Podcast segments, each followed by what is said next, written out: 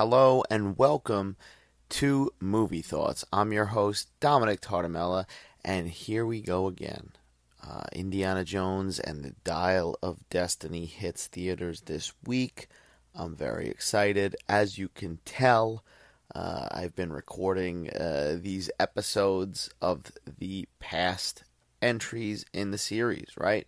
I started with Raiders, I did Temple of Doom, uh, Indiana Jones and the Last Crusade, the third, my favorite in the franchise, might I add. If you haven't listened to those episodes, go back and listen to them because right now we're going to get uh, to the most divisive entry in this series, and that is the fourth installment Indiana Jones and the Kingdom of the Crystal Skull. Now, Indiana Jones, uh, the last movie before this was Last Crusade, as I said. That was 1989, and then this film didn't come out to 2008. Um, I don't know, you know, what what the mindset was at this point um, with Indiana Jones. They did the Young Indiana Jones series not too long after the Last Crusade, but I don't know if they had plans to do any more movies. I'm sure they dabbled in it, uh, you know, over the years. George Lucas, Steven Spielberg, but it it took a while. Maybe at one point they weren't going to do it. Uh, they were going to just leave it at three, but they did it. Uh, and as I said, it is a movie that everybody feels differently about. I personally don't hate this movie, and I never really hated it. Um, now rewatching it, I have to say, uh, I I think I used to like it a little bit more.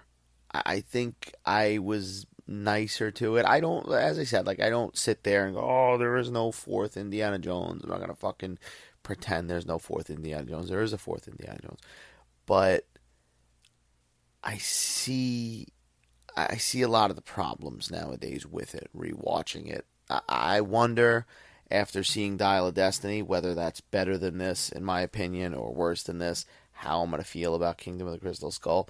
It's it's okay it's okay. It's I find myself like you know I did this for the podcast. I watched all four. I made sure I watched all four. But I know in the past I've watched them, and then when I got up to the fourth one, I kind of just like tune out. And and it kind of happened again. To be honest, I mean, there's there's something about it. You know, some people have said that Harrison Ford's kind of not like bringing it. He's kind, and I don't see a problem with Harrison Ford's performance. He feels like Indiana Jones to me but at times the movie itself doesn't really feel like the Indiana Jones movie we all know and love. It, it feels uh, very modern, and that that I think is maybe something to do with the setting as well, right? The movie opens up with the classic Paramount logo, and it morphs into uh, um, um I guess it's a gopher's like dirt hill, and you see a CGI gopher. Now, right from the beginning of the movie, the CGI gopher, uh, in hindsight, you know, even seeing it in theaters back in the day, it's kind of like a bad omen. I mean, this isn't fucking Caddyshack or the god awful Caddyshack 2. Is a, a, gopher needed? And and maybe in that aspect they should have done a, a puppet gopher like they did in those movies because the CGI kind of doesn't feel right from right from the beginning. Uh, you get Elvis as hound, uh, you ain't nothing but a hound dog playing, and that sets the tone because now we are in 1957 and this film like ushers uh, you know Indiana Jones closer to our time a bit you know at this time as I said it's 2008 they're still way off but 1957 feels more recent than let's say 1938 uh, where like the previous film took place so it starts to feel a little bit more modern and I'm curious to see, like with Dial of Destiny, because now that one is set in the 60s, I think 69, so like uh, 11 years after this. And I'm curious to see if it has the same effect on that movie, because I think that's part of it. Whether it's, listen, it's not, it's out, it's out of the control, right? They're setting the movie uh, uh, accordingly to Harrison Ford's age and what the what the timeline would be. But I think that's part of what gets a little lost when you put indie in these more modern times. Now, I don't fucking mind. I love Elvis. and I, I love the song opening the film up. And there's a lot more modern songs apparently in this Dial of Destiny film. I mean, in one of the trailers, there's "Sympathy for the Devil" by the Rolling Stones. You know, to you know present that time, you know, have the music, it puts you back into into the world. But the previous three entries were so long ago, uh, you know, in the 30s, and uh, Indiana Jones feels most at home in that time. And and that's just the way it is. I mean, he's an archaeologist. He goes in there. He doesn't have. There's not really a lot of technology. There's old cars. There's this. When there's something about it that I think makes it feel uh, a little bit less than an Indiana Jones film. Whether it's you know Mutt Williams, which we'll get to him in a minute, but the whole greaser thing, it's it's odd seeing that stuff because you're not used to seeing that stuff. And even after all these years of you know watching this movie, I could notice that that may be one of the factors that makes it feel different from the other ones. Um, you know, one of the other things they do in the beginning of this movie, which some people hate, some people don't mind. I'm kind of indifferent about it, but they fucking start in the warehouse where uh, the Ark of Covenant was left at the very end of Raiders of the Lost Ark. And, you know, you start to get hints of it. I remember seeing it and being like, is this the fucking warehouse? You hear like the music cues and stuff like this.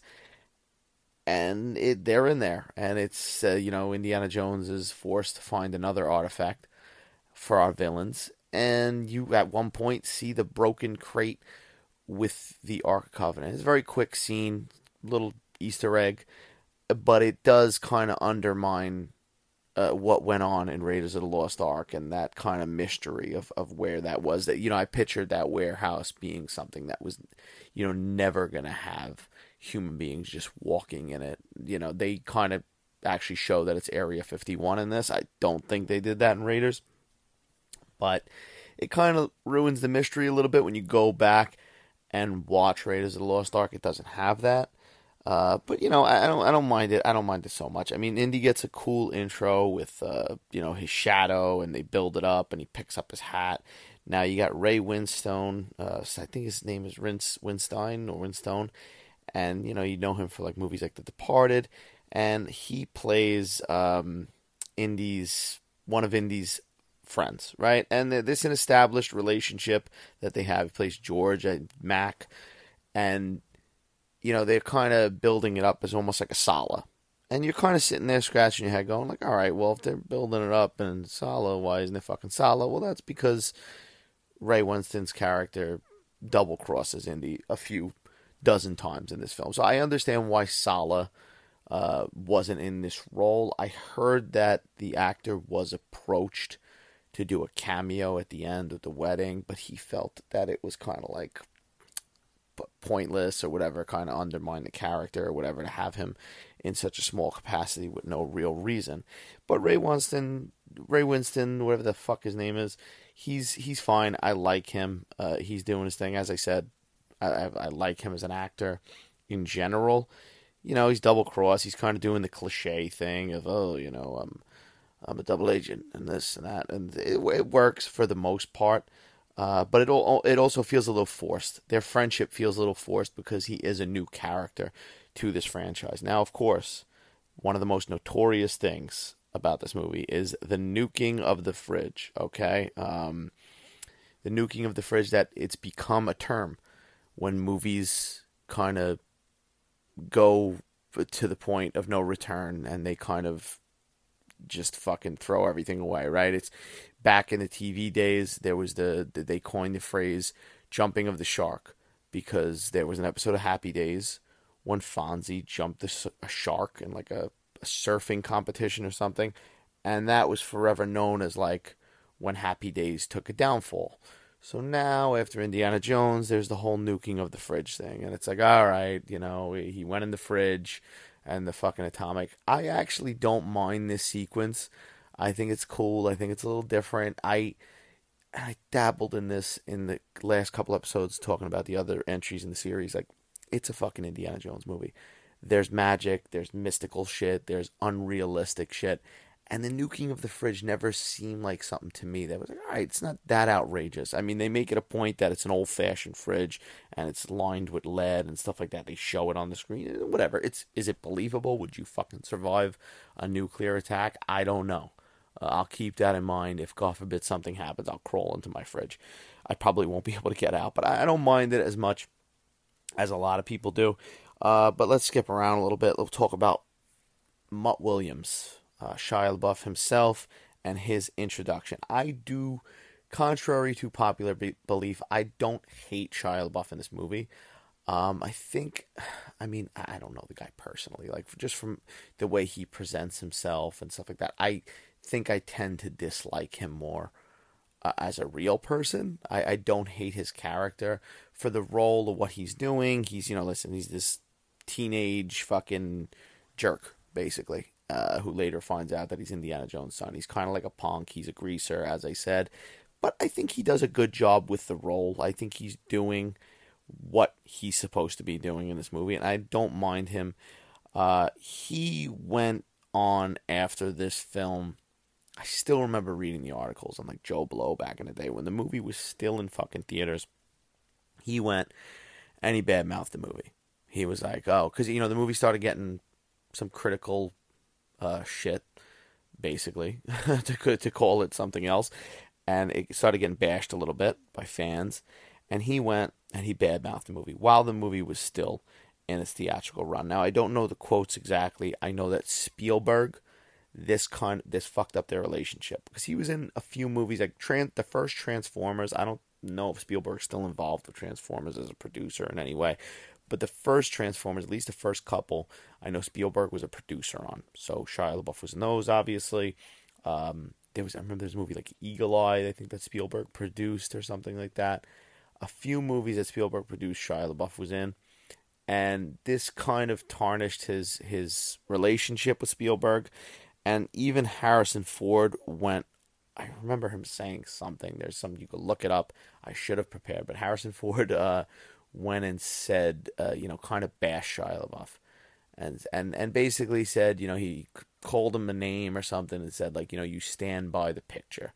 And listen, Harrison Ford's an old school fucking guy. He's been doing this for years, and yeah, you should stand by the product, especially when the movie is in its, uh, you know, infancy and it's in the theaters and that's when it's making its money and that's when it's having its initial run. You know, listen, if it's 30 years later and you're like, you know, I didn't really love that one, or it's 20 years later, 10, even 10 years later, or something like that. And you say, nah, I didn't really like the way the movie came out. I didn't agree with everything. That's fine. That's your prerogative as an actor and whatever. Maybe you got a paycheck and you didn't really, it didn't really end up being the movie you want. But like the movie's in fucking theaters, you're bashing it. So then that that if you if the star and especially Shia LaBeouf at that time, he's a rising star. If you're bashing a movie, it's not going to help it. So I understand the the rift that was caused between Spielberg and, and Harrison Ford speaking up as well, and I kind of agree with them on that. Um, you know, there's a pretty cool motor, motorcycle scene with them too, and they're jumping, they're going in libraries, they're going out of cars. I like that stuff. Uh, you know, indie, there's fun stuff in here. This movie's not all bad for people that do hate it. You know, Indiana Jones, uh, telling Mutt to hit somebody and pick a fight, and then the greasers get involved and they take sides. I liked all that stuff. There's there's funny moments in there. As I said in, uh, when I talked about Last Crusade, they're kind of trying to um, do the Sean Connery, uh, Harrison Ford relationship a, a, little bit, especially when you find out that Mutt is actually Henry Jr. Uh, Henry the the third, and that he is his son. They, they they try to you know recapture that magic a little bit. It doesn't work out as well. I think that that Shia LaBeouf and Harrison Ford have good chemistry, but I just don't think uh, the the script and their relationship uh, works as well.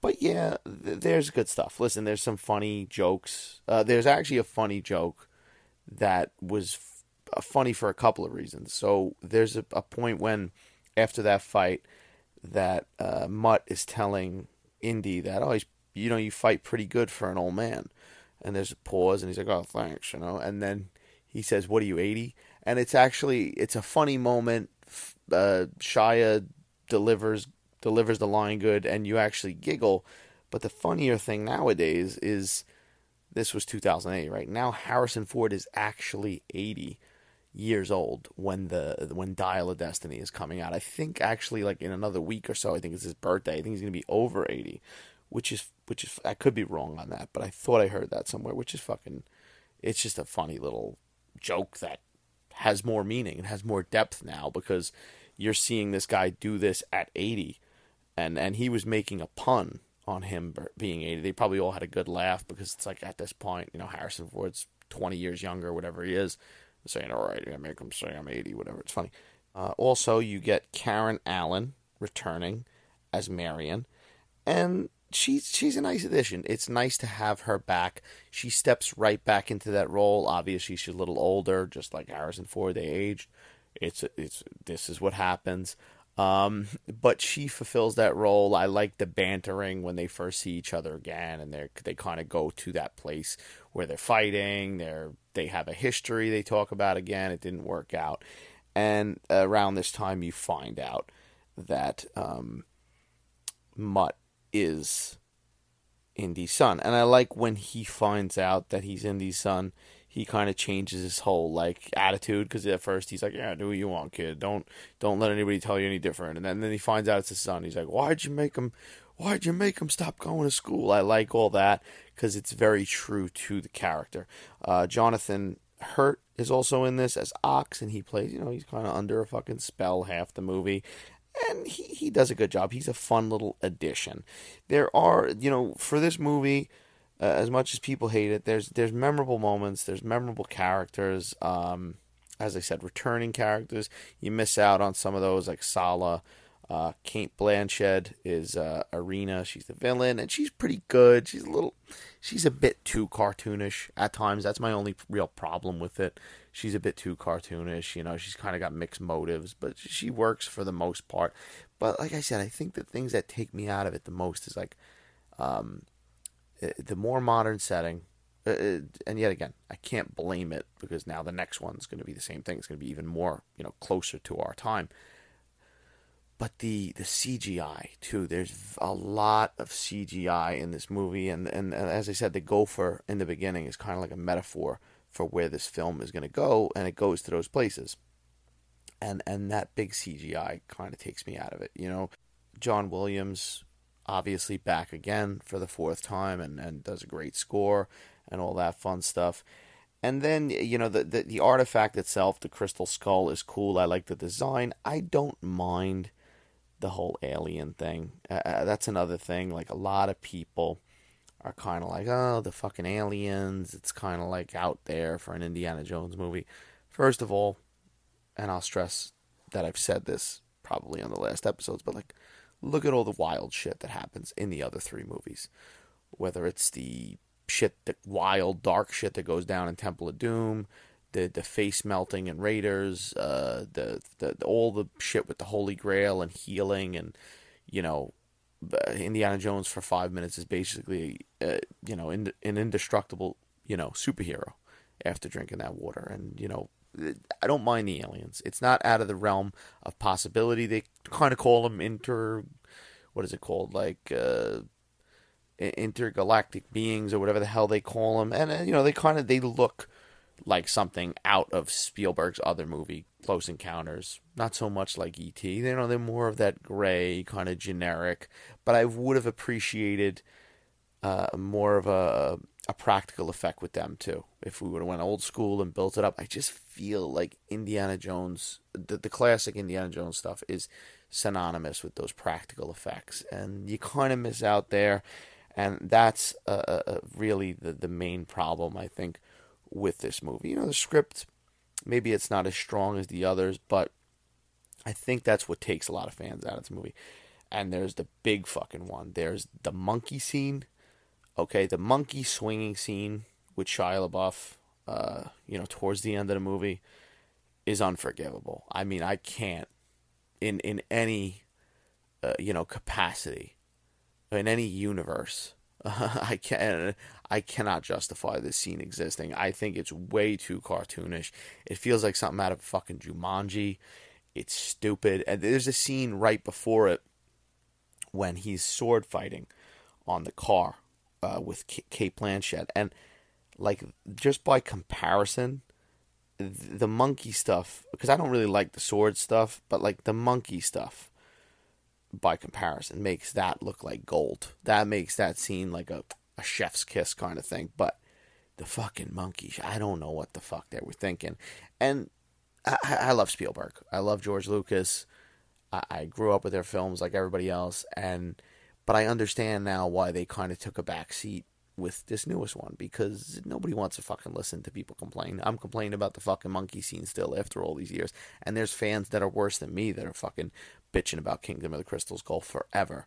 So I understand why he didn't direct this one. He decided to do other things, and they weren't as involved. They passed it on to James Mangold with Dial Destiny. So we'll see how it ends up, but.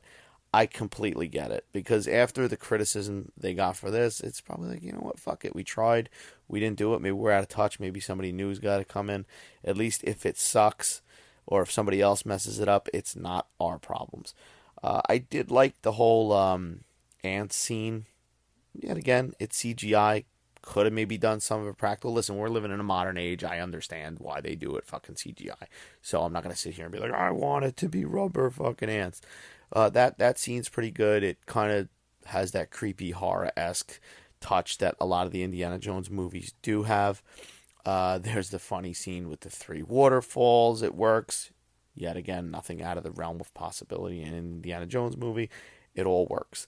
And then there's, of course, the ending with the aliens when they're basically giving the information to, to Cate Blanchett. She wants to know everything. She wants to know everything. She wants to know everything and her fucking head and eyes shoot out light and she fucking brain explodes kind of thing uh, similar to the, like the brain melting stuff uh, i can't say it enough i'm like a broken record would have loved if it was a little bit more prosthetic or um, uh, you know those older effects it's not it's very cgi that scene too a lot of it when the when the tomb and all that the ruins are kind of crumbling it feels very video gamey. It feels very like they're in front of a, a green screen because that's what it basically is, and, and that kind of takes me out of it too. You, you, know, with an Indiana Jones movie, you want to feel like you're in the fucking tombs with him. You want to feel like you're in the ruins with him, and when that stuff really isn't there, it gets harder to believe that. Your eye recognizes that, and and those are the faults that this movie really has. But there's good stuff. I, I, listen, even when the fucking flying saucer comes at the end and it's spinning and it goes into another dimension, I don't even mind it. It is what it is. I don't hate. I like alien stuff. I, I never thought I'd see, you know, at a certain point in my life, I never thought I'd see aliens in an Indiana Jones movie. But yet again, Spiel, this is Spielberg we're talking about. He's fucking done E.T. He's done Close Encounters of the Third Kind. Uh, uh, is is it out of the realm of possibility? No. Uh, so I, I don't hate all that stuff, and I like the ending. I like the ending with the wedding. Um, you get that. That's where Sallah would have popped up, and you get the little nice moment when Indiana Jones' hat blows away. Shia LaBeouf goes for it, and then fucking Indiana Jones yanks it from him as he's about to put it on and puts it on and smiles at him. And it's like, you know, you kind of had that moment in the theater. I remember, like, oh, they're setting it up. He was reaching for the hat, Shia LaBeouf, and it was like, ah, oh, they're setting it up for a reboot. They're setting it up for a remake with, you know, him continuing it and stuff like that and then they they they that's a little wink at the audience. Like we know what you're thinking. You're thinking we're going to replace Indiana Jones, and guess what? We're not. So thank God Spielberg, Lucas, they had the hindsight to know at least not to do that, because God knows where we would have been with a fifth installment or future installments if they would have let Mutt Williams put on that hat. But yeah, there's a lot of there's good moments in here. There's bad moments in here. As I said, when it comes down to rankings, for me, it's Last Crusade, Raiders, Temple of Doom, and then this coming in at fourth. Uh, I'm curious to see where Dial Destiny hits me and where it sits on that list. To be continued on that aspect. Also, so the actor that played Marcus Brody in Last Crusade and Raiders, he had passed away at this point. And there's a moment in the beginning of the movie where he's like, "Oh, we lost Mark, we lost Brody, we lost Marcus, whatever the hell he calls him, and we lost Dad." And there's a picture of Sean Connery uh, on the table as well. Sean Connery at this point, who you know has now passed away, was not dead at this point, and there was talk that he was maybe going to do it. He decided not to. He was, I think, he was retired. I think at one point he was going to come out of retirement. It would have been cool to see him uh, to some capacity, but he decided not to do it. I don't know where he would have fit overall in the story. If maybe he would have came back, uh, maybe they would have gave him a bigger role. There might have been an interesting dynamic with him uh, being the grandfather then uh, uh, of Mutt, you know, and that that three generations of Henry Jones could have been cool, right? But we'll probably never see that uh, in any capacity. Well, because one, Sean Connery's passed away, as I said, ripped to the legend, and Shia LaBeouf is not in Dial Destiny, from what I've heard. Uh, I've heard some things. Uh, I'm not going to get into it. I, I, I, heard a rumor that's probably true, uh, and we'll we'll see when we see the movie. But yeah, that's it. Uh, that was my rundown with the, these these four episodes of the Indiana Jones franchise. As I said, if you didn't listen to the other ones, go check out the other ones. Raiders, Temple, uh, Last Crusade, and now this. So I'm excited. Dial Destiny. I'm going to see it Thursday, probably. I'm aiming to see it. So I'll do my little podcast on that. Uh, probably started off non spoilers or spoiler free, and then I'll announce if I'm going to get spoilers. So you're safe to listen to it if you're just going to check it out before seeing the movie. Uh, and that's the podcast. If this is the first time you listen to the podcast, thank you for listening. Check out the other episodes. As I said, check me out on TikTok, Twitter, and Instagram at Dom Solo Reels, where I post funny videos. And rate, like, subscribe, and all that fun stuff. Thanks for listening. Have a good night.